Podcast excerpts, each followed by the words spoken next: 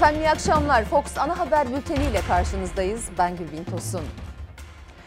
Gündem yine yoğun. Sadece iç politikada değil, dış politikada hararetli gelişmeler var. Fransa ile olan ilişkiler gerildikçe geriliyor. İçeriye baktığımızda ise bugün gözler Danıştay'ın Ayasofya kararındaydı.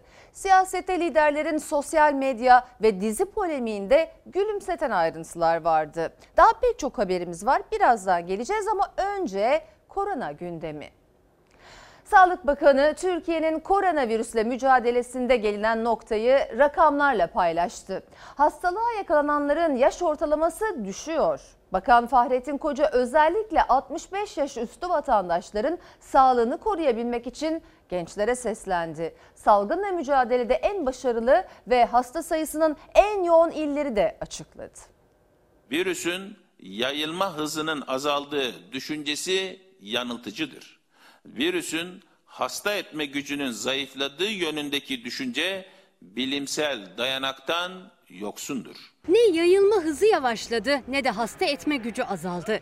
Koronavirüs hala çok tehlikeli ve ölüme götüren bir hastalık. Sokaklardaki kalabalık, nişan düğün kutlamaları ve asker uğurlamalarından gelen görüntüler üzerine bir kez daha vurguladı Sağlık Bakanı.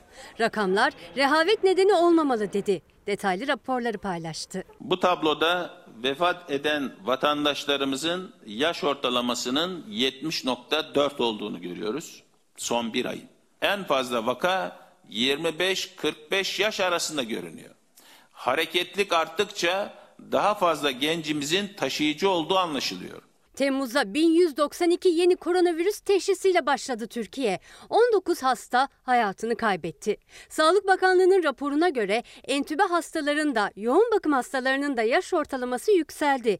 Virüs en çok yaşı ilerlemiş olanları tehdit ediyor. Kritik sorumluluksa gençlerde. Çünkü Bakan Fahrettin Koca'nın da dikkat çektiği gibi farkında olmadan hastalığı evlerine götürebiliyorlar. Virüsü eğer belirtisiz bir şekilde taşıyorsak bunu bilemeyiz. Özellikle büyüklerimizi tehlikeye atmış oluruz. Büyüklerimizi korumaya aldığımız günlerin avantajlarını koruyamıyoruz. Vakaların %53.74'ü tüm şehirlerle irtibat halinde olan İstanbul'da tespit edilmiştir. Son iki hafta içinde 5 ilimizin günlük vaka sayılarında dikkat çekici düzeyde artış olmuştur. Bu iller Ankara, Gaziantep, Bursa, Konya ve Diyarbakır'dır. Gümüşhane, Tunceli, Kars, Burdur ve Bartın'ı da vaka sayılarının en düşük olduğu iller olarak açıkladı Bakan Koca. Tedbirleri uygulama ve vaka sayısını azaltma başarısıyla da Tekirdağ, Balıkesir, Samsun, Kırşehir ve Düzce'yi örnek gösterdi. Velilerin endişesi de soruldu Sağlık Bakanı'na. Koca, okulların açılış tarihini salgının seyri belirler dedi. Salgının seyrine göre okulların açılmasına yakın dönemde bilim kurulunda bu salgının rakamların seyrine göre bu tartışılır. Ama şu dönemde okulların açılmamasına yönelik herhangi bir yaklaşımımız olmadı. Fakat okulların önümüzdeki dönemde her ihtimale karşı yine dijital ortamda eğitimi yapmak noktasında bir hazırlık içinde zaten olduklarını biliyoruz. Salgınla mücadele eden Türkiye bir yandan da ekonomiyi güçlendirme çabasında. En önemli katkılardan biri turizm. Avrupa Birliği kararıyla Türkiye'ye gidişin önü yasaklanmıştı. Dışişleri Bakanı Mevlüt Çavuşoğlu Almanya'dan yaptı çağrıyı. Hiçbir verinin olmadığı, şeffaflığın olmadığı bazı ülkeler bu listede var. E, Türkiye yok. E, burada görüyoruz ki siyasi sahiplerle karar alınmış. Çavuşoğlu Almanya'dan kararlarını gözden geçirmelerini istedi. İngiliz basınındaki haberlere göre ise Londra aralarında Türkiye'nin de yer aldığı 75 ülkeye uçuş yasağını kaldırmaya hazırlanıyor. İngiliz basını Türkiye'de vakaların düşüşe geçmesi ve hastalığa dair açıklanan verilerin güvenilir bulunduğu için bu kararın alındığını yazdı. Dünyada ise işler hiç iyiye gitmiyor. Önlemlerin gevşetilmesiyle birlikte vaka sayılarındaki artış rekor düzeylere ulaştı. Günlük vaka sayısı 200 bin sınırına dayanırken bugüne kadarki en yüksek rakama ulaşıldı. Virüse karşı sonbahara aşı geliştirilmesini bekleyenlere İngiltere'den kötü haber geldi. Virüsün yayılımı hızlandı, vaka sayısı patladı. Bir günde rekor artış yaşandı. İngiltere aşıyı kışa beklemeyin, en kötüsüne hazırlanın dedi. Virüse karşı aşı bekleyenler hayal kırıklığına uğradı. İlk kez Çin'de görülen Covid-19 kısa sürede pandemiye dönüştü. Dünyayı sardı, vakalar katlanarak arttı. Son rakamlar hiç iç açıcı değil. Normalleşme adımları sonrası virüs artık daha hızlı yayılıyor. Son 24 saatte dünya genelinde 196.963 kişide virüs tespit edildi. Bu bir günde görülen en yüksek vaka sayısı oldu. Oysa Covid-19'un ilk dönemlerinde vakaların 200 bini geçmesi 3 aydan fazla sürmüştü. Artık bu rakama bir günde ulaşılıyor. Dünyada son açıklanan rakamların ardından vaka sayısı 10 milyon 900 bini bulmak üzere. Can kaybı ise 520 bini geçti. Hem ölü hem de vaka sayısında ilk sırada Amerika Birleşik Devletleri yer alıyor. Amerika'da son 24 saatte 50 binden fazla kişide virüs görüldü. Vaka sayısı 2 milyon 781 bini geçti. 709 kişi hayatını kaybederken toplam can kaybı 131 bine ulaştı. Dünya Sağlık Örgütü ise Orta Doğu'yu işaret etti. Normalleşme sürecine giren ve sınırlarını açan Orta Doğu ülkelerinin salgınla mücadelede kritik eşikte olduklarını söyledi. Haziran ayında görülen yeni vaka sayısının önceki 4 ayın toplamından fazla olduğunu vurguladı. Ölümlerin %87'sinin sadece 5 ülkede İran, Irak, Mısır, Pakistan ve Suudi Arabistan'da görüldüğü belirtildi. Salgının bitişi konusunda iç karartıcı haberler gelirken gözler aşı çalışmalarında. Bu yönde önemli mesafe kat edenler arasında İngiltere'deki Oxford Üniversitesi de var. Bilim insanları geliştirilen aşının insan deneylerinde başarılı sonuçlar verdiğini duyurdu. Aşının çıkış zamanı ile ilgili söyledikleri ise beklentileri boşa çıkarttı. Önceki açıklamalarda Eylül ayını işaret eden üniversite bu kez bunun mümkün olmadığını söyledi. Aşının kış aylarında hazır olacağını varsaymayın. En kötüsüne hazır olun çağrısı yaptı. Sayın seyirciler dış politikada önemli gelişmeler yaşanıyor. Türkiye ve Fransa arasındaki gerilim giderek tırmanıyor. Fransa'nın Türk savaş gemilerinin Fransız savaş gemisini taciz iddiası doğru çıkmadı. Ankara küstah yalını belgelerle çürüttü. Bakan Çavuşoğlu Fransız hükümetinin özür dilemesini istedi. Bizim de şu anda Fransa'dan beklentimiz amasız mamasız net bir şekilde bizden özür dilemesidir. Dışişleri Bakanı Çavuşoğlu Fransa'nın iftiralarına Almanya'dan yanıt verdi. Fransa'nın özür dilemesi gerektiğini söyledi. Suriye'de ve Libya'da istediğini elde edemeyen Macron hükümetine yüklendi. Fransa, Türkiye'nin Doğu Akdeniz ve Libya'da attığı adımlardan rahatsız oldu. Ankara'ya aslı astarı olmayan suçlamalar yöneltti. Bu suçlamaların son örneği Akdeniz'de iki ülke savaş gemileri arasında yaşandığı iddia edilen gerilim oldu. Fransa, Türk savaş gemilerinin Fransız savaş gemisini taciz ettiğini savundu. Radar kilitlemesi yaptığını öne sürdü. Türkiye yalanladı. Paris, Ankara'yı NATO'ya şikayet etti. Fransa e, gerek AB'ye gerek NATO'ya e, doğruyu söylememiştir. Yani bizim gemilerimizin kilit attığı iddiası doğru değildir. Raporlarla, belgelerle biz bunu kanıtladık. NATO'ya da verdik. NATO'nun raporu Fransa'yı yalancı çıkarttı. Macron yönetimi bunu hazmedemedi. Akdeniz'de yapılacak NATO tatbikatına katılmama kararı aldı. Türkiye'yi konuşmak için Avrupa Birliği Dışişleri Bakanlarını toplantıya çağırdı. İki ülke arasındaki kriz Almanya'ya giden Dışişleri Bakanı Mevlüt Çavuşoğlu'na soruldu. Bakan Çavuşoğlu Fransa'nın özür dilemesi gerektiğini söyledi. Paris'in Türkiye karşıtlığını bölgede yaşadığı kayıplara bağladı. Gerek Suriye'de işte bir terör de- devleti kurulması projesi vardı. Bu ortadan kalktı. Libya'da da e, yanlış tarafı meşru olmayan e, darbeciyi desteklediler. Burada da denge kaybedildi. E, bunun agresifliğini Türkiye'den çıkarmaya çalışmaması lazım. Mevlüt Çavuşoğlu Türkiye'yi Libya'ya silah göndermekle suçladığı için de Fransa'ya sert çıktı. Ankara'nın Birleşmiş Milletler destekli hükümete askeri danışmanlık verdiğini söyledi. Fransa'yı darbeci Hafter'i silahlandırmakla suçladı. İçeriye döndüğümüzde ise Ayasofya ilk başlığımız. İbadete açılıp açılmayacağına ilişkin tartışmada bugün kritik gündü. Danıştay 10. Ceza Dairesi Ayasofya'nın müze olarak kullanılmasını öngören Bakanlar Kurulu kararının iptali istemini görüştü. Danıştay savcısı verdiği mütalada Ayasofya'nın cami olarak ibadete açılıp açılmama yetkisi Cumhurbaşkanındadır. Dava reddedilmelidir dedi. Danıştay 10. Ceza Dairesi kararını 15 gün içinde açıklayacağını bildirdi. Danıştay kararını verir. Danıştay kararını verdikten sonra da atılması gereken adım neyse bu adımlar da ona göre atılır. Bu başvuru geçmişte Danıştay'a yapılmış. Danıştay reddetmiş. Tayyip Erdoğan Ayasofya konusunda 2 Temmuz çok önemli diyor. Danıştay savcısı demiş ki ben ne gereğini yapacağım? Recep Tayyip Erdoğan açacaksan sen açacaksın. Danıştay Ayasofya'nın ibadete açılıp açılmayacağına dair beklenen kararı verdi ama Danıştay 10. Dairesi kararın daha sonra açıklanacağını duyurdu. Yasa gereğince 15 gün içinde kararın açıklanması gerekiyor. Muhalefet de Danıştay savcısının yetki Cumhurbaşkanı'nda mütalasını hatırlatarak iktidara yetki elinizde diye seslendi. Bakanlar Kurulu kararını kaldıracaksa bugün Cumhurbaşkanlığı kararnamesi buna müsait. Cumhurbaşkanının tek imzasıyla burası ibadete açılabiliyor. Buyursun açsınlar. Sürekli vakıflar, tarihi eserlere ve çevreye hizmet derneği Ayasofya'nın camiden müzeye çevrilmesine ilişkin 1934 tarihli Bakanlar Kurulu kararının iptali istemiyle 2016 yılında dava açmıştı. Bugün e, müze olarak kullanılan Ayasofya Camisi Fatih Sultan Mehmet Han'ın şahsi mülküdür. Danıştay'ın vereceği kararı bekliyoruz. Danıştay 10. Ceza Dairesi'ndeki duruşmada Ayasofya'nın müze statüsünden çıkartılmasını isteyen dernek, Bakanlar Kurulu kararı iptal edilmeli dedi bir kez daha.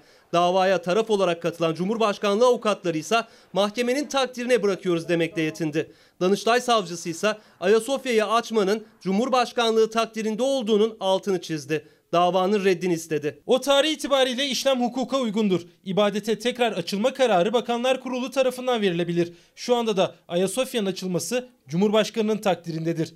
Dava reddedilmelidir. Diyor ki Danıştay savcısı. Bana ne kardeşim? Eğer açacaksan sen açacaksın Ayasofya'yı diyor. 18 yıldır Ayasofya'yı ibadete açmayan Recep Tayyip Erdoğan'dır. Açacaksa o açacak. Duruşma yarım saat sürdü ama alınan karar açıklanmadı. 15 gün içinde Türkiye Ayasofya ile ilgili kararı öğrenecek. Amerika Dışişleri Bakanı'ndan da yeni bir çağrı geldi. Türkiye hükümetine, Türkiye Cumhuriyeti'ne katkıda bulunan dini geleneklere ve tarihi çeşitliliğe saygı gösterilmesi ve her kesimin erişiminin sağlanması taahhüdünün bir örneği olarak Ayasofya'yı müze olarak muhafaza etmeyi sürdürmesi çağrısında bulunuyoruz. Ayasofya'nın statüsünün ne olacağı konusu hiçbir yabancı ülkeyi ve hiçbir yabancıyı ilgilendirmez. Bu doğrudan doğruya Türkiye Cumhuriyeti Devleti'nin egemenlik hakkıdır ve aziz milletimizin vereceği bir karardır. Millet adına ülkeyi yönetenlerin vereceği bir karardır. Cumhurbaşkanı Erdoğan Danıştay'ın kararını bekliyoruz demişti. O karar beklenirken AK Parti Genel Başkan Vekili Numan Kurtulmuş'un Ayasofya kararını ülkeyi yönetenler verir sözü dikkat çekti. Baroların yapısını değiştirecek düzenlemede süreç ilerliyor. AK Parti'nin hazırladığı, MHP'nin destek verdiği ama barolarla birlikte muhalefetin de karşı çıktığı çoklu baro düzenlemesinin Meclis Adalet Komisyonu'ndaki görüşmelerine başlandı. Komisyondaki görüşmeler beklendiği gibi tartışmalı başladı. Sağlıklı bir ortam sağlanmalı. Sizin göreviniz iptal edilip daha sağlıklı bir ortam oluşmalı. Gerekli tedbirleri aldım. Nerede tedbir alındı başkanım? Dalga mı geçiyorsun? Hayat meclise sığmıyor. Şu anda en yüksek riskli alan burası. Nerede tedbir? Atın yerine. Atın, atın yerine. İktidarın tartışılan çoklu baro teklifinin Adalet Komisyonu'ndaki görüşmeleri de tartışmalı başladı. Milletvekilleri salona sığmadı. Muhalefet sosyal mesafe yok, koronavirüs riski çok diyerek toplantının iptal edilmesini istedi. Tansiyon yükseldi. Başkan öleceğiz burada öleceğiz. Türkiye Büyük Millet Meclisi'nin komisyon salonları açısından en büyük salonu burası. Buradaki vekillere test yapılsın. Para başkanlar olmadan mı baroları konuşacaksınız? Ankara valisi pandemi sebebiyle baro üyelerinin avukatlarının Ankara'ya girişini engellemek için yasak ilan etmiş ama meclis burada tıkış tıkış vekillerin hepsinin korona riskiyle yüz yüze bir komisyon toplantısı yapıyor. Ankara Valiliği 78 baronun başkentte yapacağı savunma mitinginden bir gün önce koronavirüs riski nedeniyle toplantı, gösteri ve yürüyüşleri 15 gün yasakladı. Yani barolar kendilerini ilgilendiren düzenleme ile ilgili Ankara'da miting yapamayacaklar. Onlar da meclise geldiler. Komisyon toplantısına katılmak istediler ama kapıda kaldılar. Çünkü talepleri reddedildi. Baroların kanunu değişirken Baro başkanlarının meclis yerleşkesine sokulmadığı bir oturumu nasıl yönetebilirsiniz? Buna aklınız, vicdanınız nasıl el veriyor? Her ilde bu FETÖ terör örgütü hukukçular derneği kurmuş. Paralel barolar kurarak.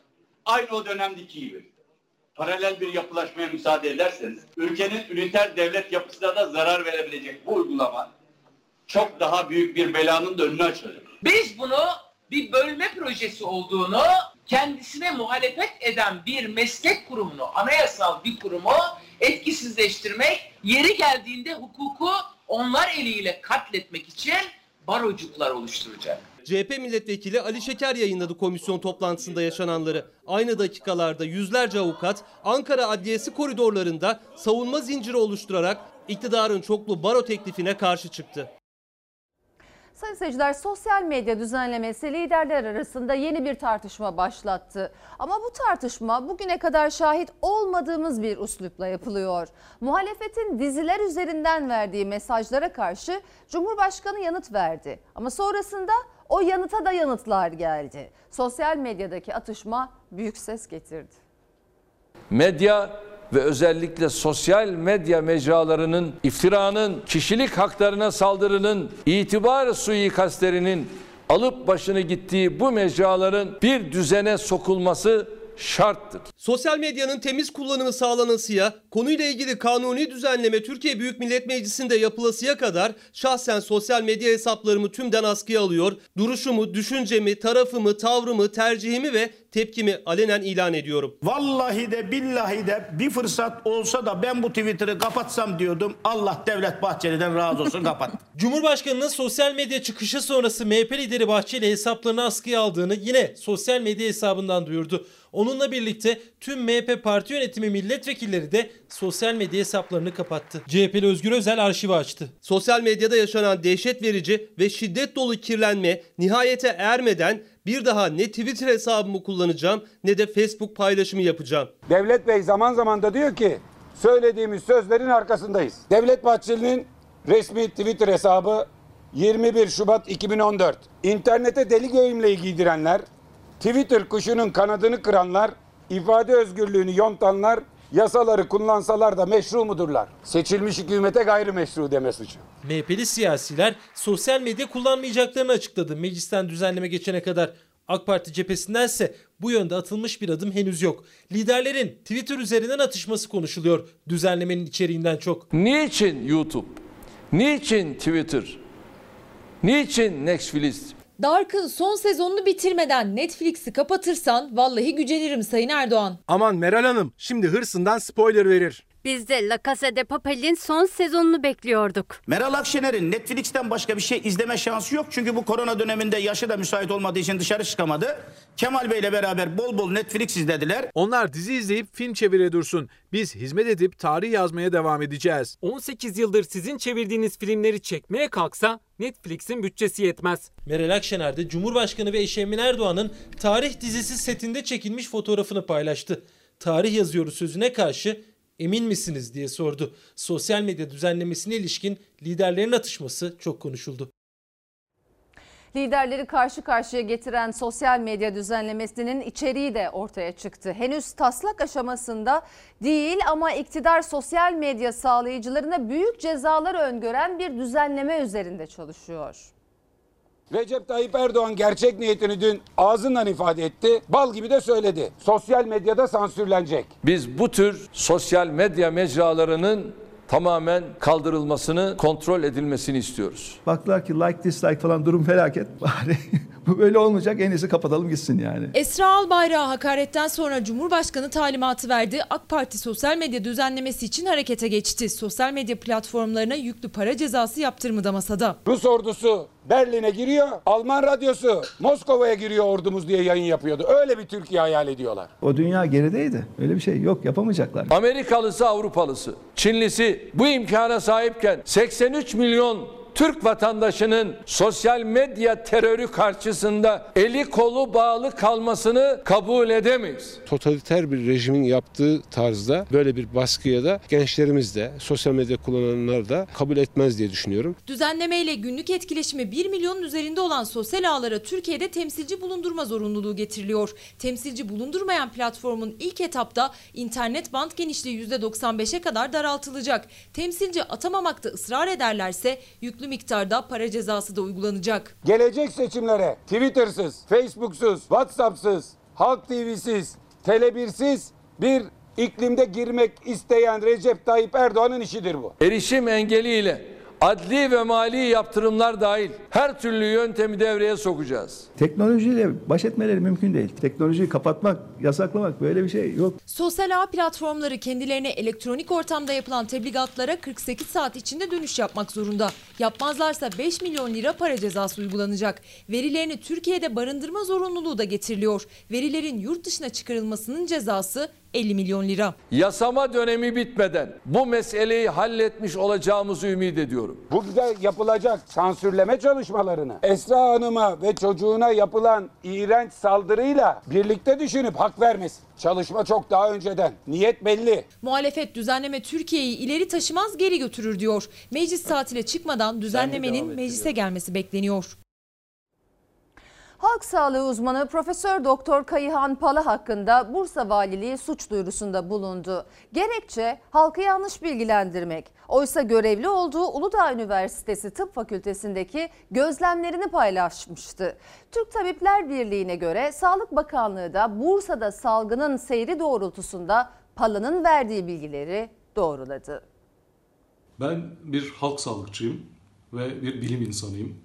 Bugüne kadar hem bir halk sağlıkçı hem de bir bilim insanı olarak topluma karşı sorumluluklarımı yerine getirmeye çalıştım. O sorumluluk kapsamındaki açıklamalar soruşturma olarak döndü. Halk sağlığı uzmanı Profesör Doktor Kayıhan Pala hakkında halkı yanlış bilgilendirmek ve paniğe yönlendirmek suçlamasıyla soruşturma açıldı. Hakkımda açılan soruşturma benim tutumumda herhangi bir değişikliğe yol açmayacak. Bundan önce nasıl halk sağlığı ve bilim insanı olarak sorumluluklarımı yerine getiriyorsam bundan sonra da bu sorumlulukları yerine getirmeye devam edeceğim. Profesör Doktor Kayıhan Pala Uludağ Üniversitesi Halk Sağlığı Anabilim Dalı öğretim üyesi. Aynı zamanda Türk Tabipleri Birliği COVID-19 izleme grubu üyesi. Pandemi sürecinde sık sık koronavirüs salgını hakkında halkı bilgilendirdi. Gerekli tedbirlerin alınması konusunda uyarılarda bulundu. Türkiye'nin 1 Haziran itibarıyla attığı normalleşme adımlarına karşı kaygılarını dile getirmişti Profesör Doktor Kayıhan Pala. Hakkında soruşturma açılmasına neden olansa Nisan ayında yerel bir internet sitesinde yaptığı konuşma oldu. Laboratuvar olarak doğrulanmamış ama COVID-19 hastalığı yüzünden öldüğünü bildiğimiz çok sayıda vakalar var. Dolayısıyla tek başına doğrulanmış ölümler üzerinden de biz salgının etkisini Türkiye'de en azından çok iyi anlayabilecek durumda değiliz. Bursa Valiliği açıklamaları üzerine Profesör Doktor Kayan Pala hakkında Cumhuriyet Başsavcılığına ihbarda bulundu. Pala açıklamalarını elindeki verilerle yapmıştı ama soruşturmayla karşılaştı. Savcılık görevsizlik kararı verdi. Dosyayı Pala'nın görev yaptığı Uludağ Üniversitesi Rektörlüğü'ne gönderdi. Üniversite Rektörlüğü ise halkı yanlış bilgilendirme ve paniğe yönlendirici açıklamalar yaptığı iddiasıyla Profesör Doktor Kayan Pala hakkında soruşturma başlattı. Aradan iki ay geçti. Gerek Sağlık Bakanı ve Bursa Valisi Kayahan Pala'yı doğruladı. Biz bu soruşturmayı bilim insanının topluma olan sorumluluğuna bir saldırı olarak görüyoruz. Türk Tabipler Birliği açılan soruşturmaya tepki gösterdi. Halk sağlığı uzmanı Profesör Doktor Kayahan Pala'ya destek oldu. Bu soruşturma sürecinde benimle dayanışma gösteren herkese çok teşekkür ediyorum. Sayın seyirciler kumpas mağduru emekli as subay Erdem Kılıç hayatını karartmaya çalışan FETÖ'cü eski savcının izine Almanya'da rastladı. Sonrasında da adım adım takip etti. O takip Kılıcı ve Türk istihbaratını FETÖ kumpaslarında başrolü oynayan Zekeriya Öz'e kadar ulaştırdı. Erdem Kılıç ilk kez izleyeceğiniz görüntüler eşliğinde o takibi ve yaşadıklarını Fox muhabiri Merve Görgün'e anlattı. Gel gel gel geri geri geri gel bak. Ben adım adım her yerde bunları takip etmeye başladım. Gölge gibi peşine düştü. Attığı her adımı izledi. Günlerce süren takip kumpas mağduru emekli astsubay Erdem Kılıcı kendisini tutuklatan FETÖ'nün yargıdaki en önemli elebaşlarından biri olan firari eski savcı Hikmet Usta'ya ulaştırdı. Filmleri aratmayan takibin sonunda da 2015 yılında kayıplara karışan ve bir daha kimsenin iznine ulaşamadığı firari FETÖ savcısı Zekeriya Öz'ü buldu Kılıç. Erdem Kılıç 21 yıl sağlık astsubayı olarak görev yaptığı Türk Silahlı Kuvvetleri'nden 2003 yılında emekli oldu. 6 yıl sonra gözaltına alındı. Silivri cezaevinde 3 yıl geçirdikten sonra 2012 yılında tutuksuz yargılanmak üzere tahliye edildi. Bir buçuk sene hangi suçla suçlandığımızı, neden içeride olduğumuzu bilmeden sorgusuz sualsız cezaevinde tuttular bizi. Ben o gün orada yemin ettim bunların peşine düşmeye. Mutlaka bir gün çıkacağımı biliyordum. Hakkında 51 yıl hapis cezası isteniyordu. İşlemediği bir suç yüzünden bir kez daha hapse girmemek için Almanya'ya kaçtı. 15 Temmuz darbe girişimi sonrasında kimliği açığa çıkan FETÖ'cüler de 2016 yılında yaşadığı şehre kaçmıştı. Kendisini tutuklatan savcının da aynı şehirde yaşadığı haberini alır almaz peşine düştü. Bütün bunların resimlerini orada bulunan tüm dost, akraba ve hepsine dağıttım. Bir takım istihbaratlar geliyor, kendi arkadaşlarımızdan duyumlar geliyor. Koşup oraya gidiyoruz acaba o mu değil mi falan derken neyse en sonunda bu Pertal'da olduğunu bunu öğrendik. Sokak sokak aramaya başladı. Yüzlerce kilometre kat etti ve FETÖ'cü eski savcı Hikmet Usta'yla bir alışveriş merkezinde karşılaştı. Cep telefonunun kayıt düğmesine bastı. Orada bir baktım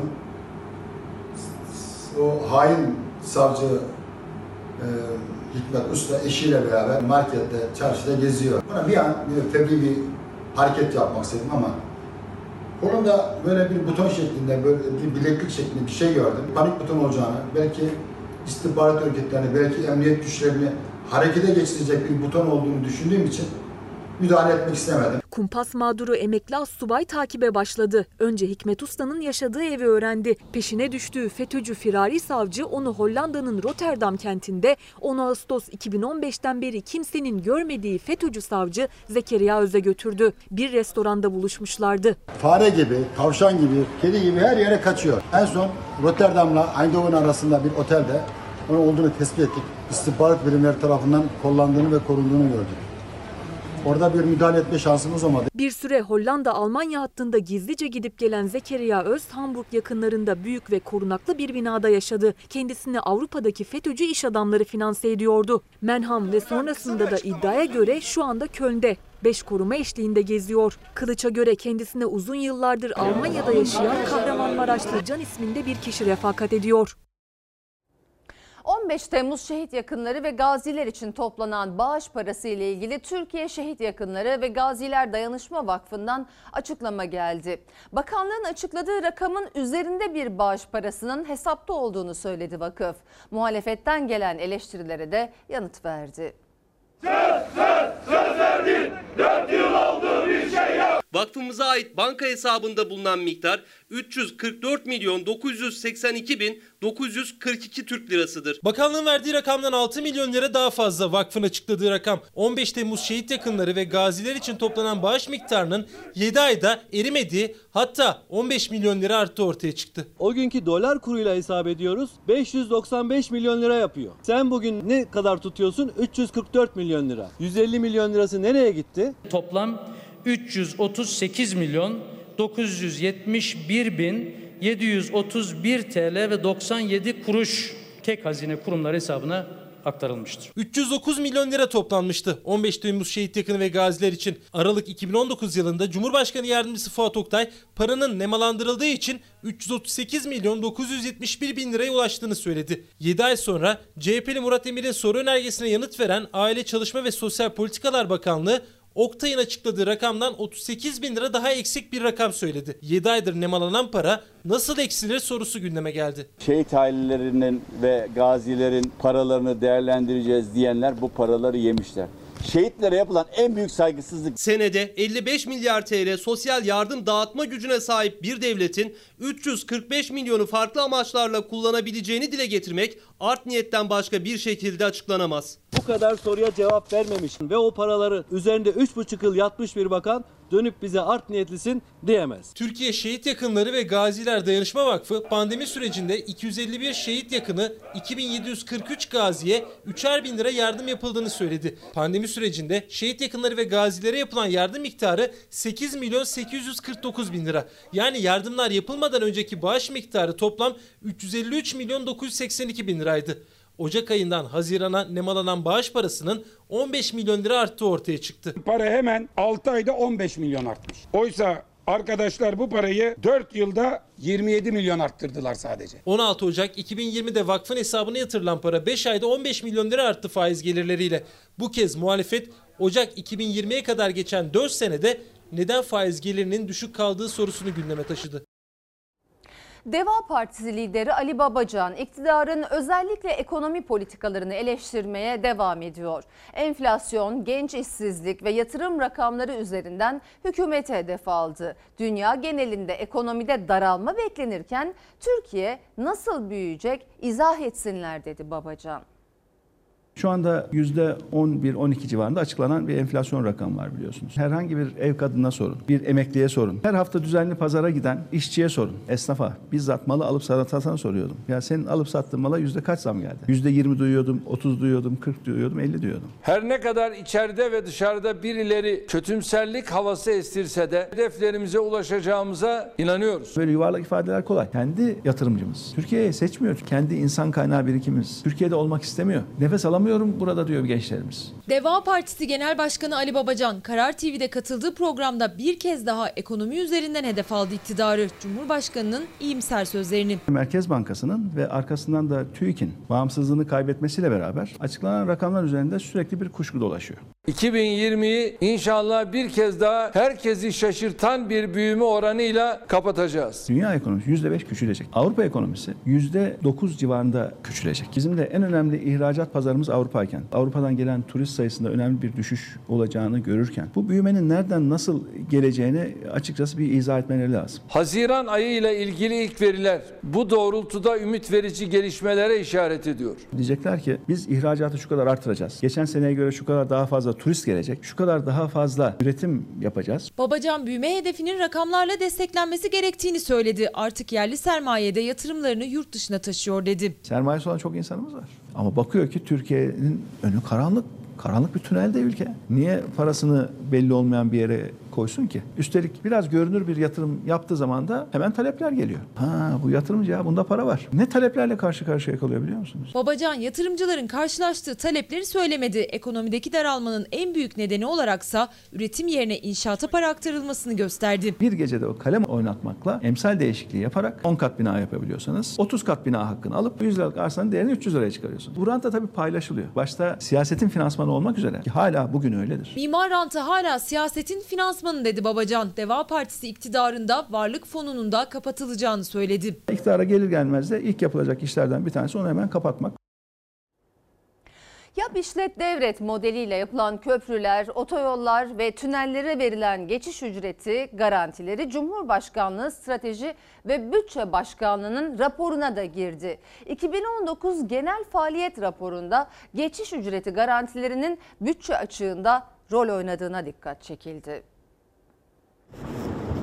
Şunu hiç hafızamızda tutmuyoruz tabii. Bu projeler yapılırken kasadan tek bir kuruş çıkmayacak.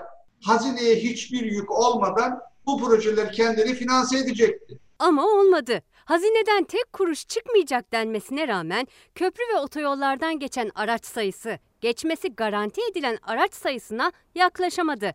Aradaki geçiş ücreti farkını devlet ödedi. Bütçeden gitti. O geçiş garantileri hazineye cari açık olarak döndü. Köprülerden geçmeyen araçlar, otobanlardan gitmeyen arabalar yüzünden 20 milyar lira bir ödenek ayırıyorsunuz. Bunun üzerine ekstra 12 milyar daha sapma oluyor. Bunun basit anlamı şu.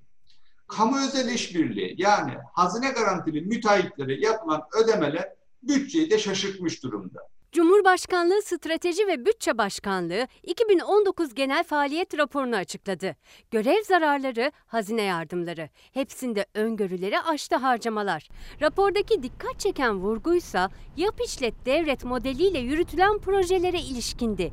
Ödeme döneminde yapılan değişiklikler, araç geçişlerine bağlı yapılan garanti ve katkı ödemeleri de artışa etkili oldu denildi. Bu ne demek? Ödeme modelinde e, dönem değişikliği yani bu projelerde daha önce yılda bir kez fiyat ayarlaması ve ödeme yapılıyordu. Kur artışları sebebiyle bu şirketler kur artışlarından daha fazla yararlanmak için yıl başındaki kura bağlı olmayıp yıl ortasındaki kur üzerinden de para almaya başladılar. Buradan birileri geçecek ama geçmeyen para ödeyecek.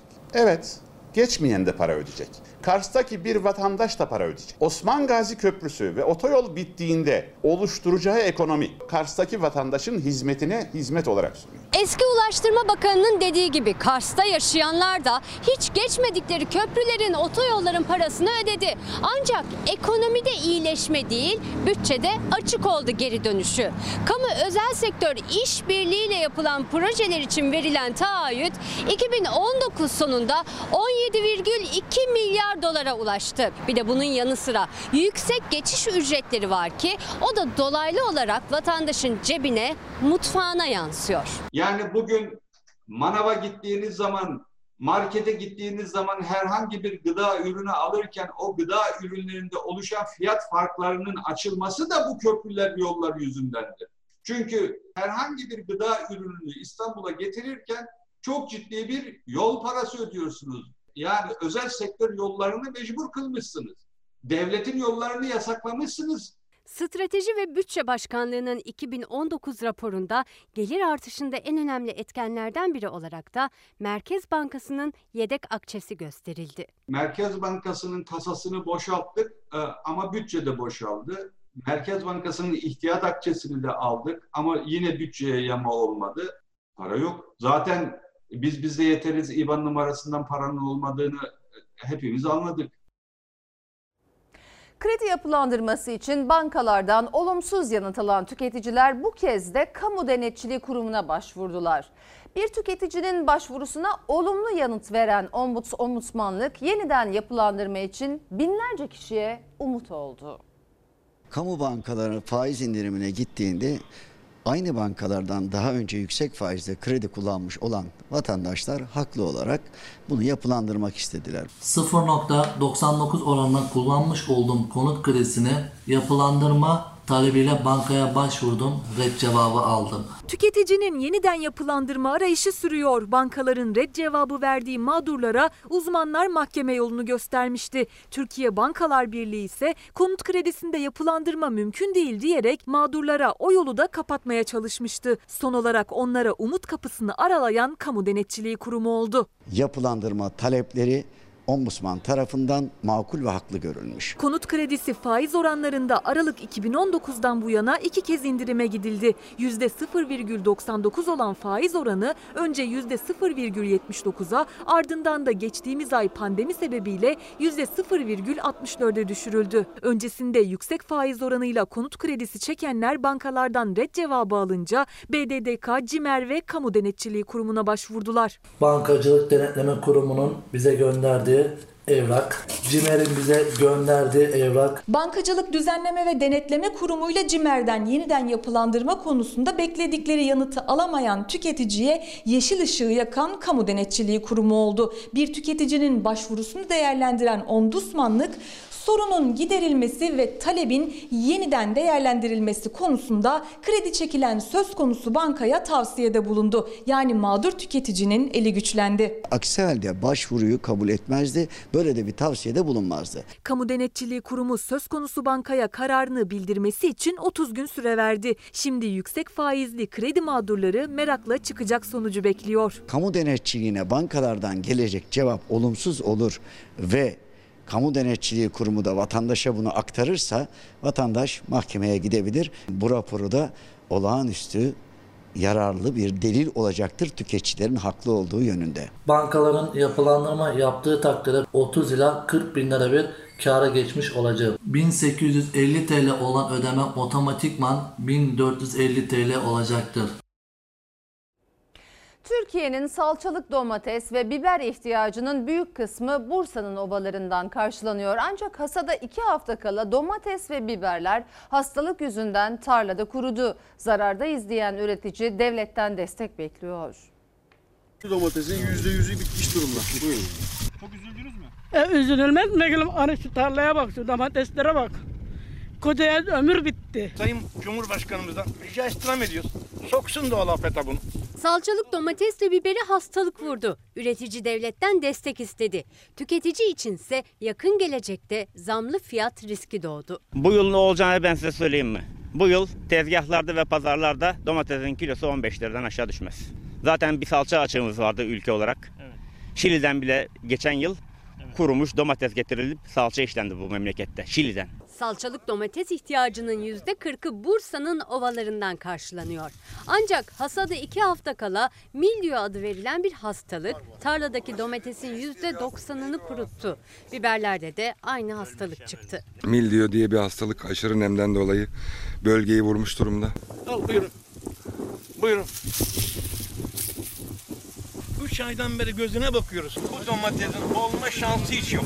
Dönümüne 5 bin lira masraf yapıp tarlalarına domates ve biber eken üreticiler ürünlerini kurtarabilmek için çok çabaladı ama fayda etmedi. Bütün emeklerimiz boşa gitti. Masrafımız çok ağır. Yani ağlanacak bir durumdayız. Ne kadar olsa üzülüyor insan. Konuşma böyle dermanım bile yok. Ben şimdi kendi kendime diyorum ki acaba bizim cumhuriyetimizde, güzel ülkemizde ziraat mühendisleri yetiştiremiyor muyuz? Üniversitelerde ziraat bölümleri niye var? 23 yıl iç geçmiş bu rahatsızlığa bir çare bulunamamış. Tarlada toplayacak domates kalmadı. Çiftçi fabrikalara taahhüt ettiği ürünü de veremedi. Şimdi fabrikaya bunu bozuyorum dediğin zaman benim gübre param, ilaç param ne olacak diyor bize. Çiftçiden ürün alamayan fabrikalar daha önceki yıllardan kalan stoklarını satmak zorunda kaldı. Geçen yıl Şili'den 25 bin ton salça geldi ülkemize. Bu sene 125 bin ton gelse gene olmaz. Zamlı fiyatlar da yolda. Domatesin kilosu raflarda 15 lirayı bulabilir. Tahminlere göre salçanın fiyatı da iki katına çıkacak. Bir kiloluk salça şu an raflarda 20 liraysa en az 40 lira olur. Önlem alınamıyor. Bizim arkamızda duran kimse yok. Destek, desteklemelerden hiç faydalanamıyoruz. Efendim bugüne ait koronavirüs tablosu açıklandı. Hemen arkamda hızlıca aktaralım. Bugünkü test sayısı 49.714. Düne göre test sayısında bir düşüş var. Bugünkü vaka sayısı 1186. Düne göre e, yine e, düşüş var. E, ufak da olsa. Bu, özür diliyorum. Dün 1192 evet azalma var. Bugünkü vefat sayısı 17. 17 vatandaşımızı kaybettik. Allah'tan rahmet diliyoruz. Düne göre e, yine azalma var. Bugün iyileşen hasta sayısı 1543. Dün iyileşen 2311 hastamız vardı. Ne yazık ki orada bir düşüş var. Toplam rakamları da hemen aktaralım. Toplam test sayısı 3 milyon 483 bin 677'ye ulaştı. Toplam vaka sayısı 202 bin 284. Dün itibariyle e, Sağlık Bakanı Fahrettin Koca 200 bini geçtiğimizi açıklamıştı. Toplam vefat sayısı 5167. Toplam yoğun bakım hasta sayısı 1067. Toplam entübe hasta sayısı 372. Toplam iyileşen hasta sayısı 176.965 olarak açıklandı veriler. Sayın seyirciler Fahrettin Koca da Burdur ve Gümüşhane'de iki gündür yeni vaka yok. En çok vaka olan 5 il İstanbul, Ankara, Gaziantep, Konya, Bursa diye açıklıyor. Toplum sağlığı için risk yansıtan görüntüler artıyor. Bugün medyada yolcular arasında sosyal mesafenin sıfırlandığı taşıt e, haberleri yer aldı şeklinde uyarısı var. Dün de e, uyarılarını aktarmıştı. Sevgili seyirciler Sağlık Bakanı e, özellikle dünkü uyarılarına bakalım. Çünkü dün kritik günlerden birisiydi. E, toplam vaka sayısı 200 binin üzerine çıkmıştı. Demişti ki Sağlık Bakanımız toplam test sayımız 3,5 milyona yaklaştı. Vaka sayımız 200 bini geçti. Yeni vaka sayılarında istikrarlı bir düşüş sağlayan tedbirli uygulamadaki başarısıyla örnek 5 ilimizi söylemişti dün de. Onlar Tekirdağ, Balıkesir, Samsun, Kırşehir, Düzce'ydi. Bunu tüm illerde başarabiliriz diye de eklemişti. Arkamda şimdi arkadaşlarım getirdiler. Dünkü tabloyu e, görüyorsunuz. Tekrar bir bakalım rakamlara. Biraz önce e, göremediğiniz için belki anlayamadınız. Dün 52.313 test sayısı vardı. Bugün 49.714'e düştü. Dün vaka sayısı 1192 iken düşüş var 1186. Dün 19 hastamızı kaybettik. Bugün 17. Bugün iyileşen sayısı 2311, dün iyileşen sayısı bugün iyileşen hasta sayımızda 1543 artış var. Sevindirici bir haber. Şimdi araya gidiyoruz efendim. Fox ana haber bültenini burada noktalıyoruz. Fox'ta yayın bizim hikayeyle devam edecek. İyi bir akşam geçirmenizi diliyoruz. Hoşçakalın. Feda bir tek dostuma Her köşesi cennetin ezilir yerler için Bir başkadır benim memleket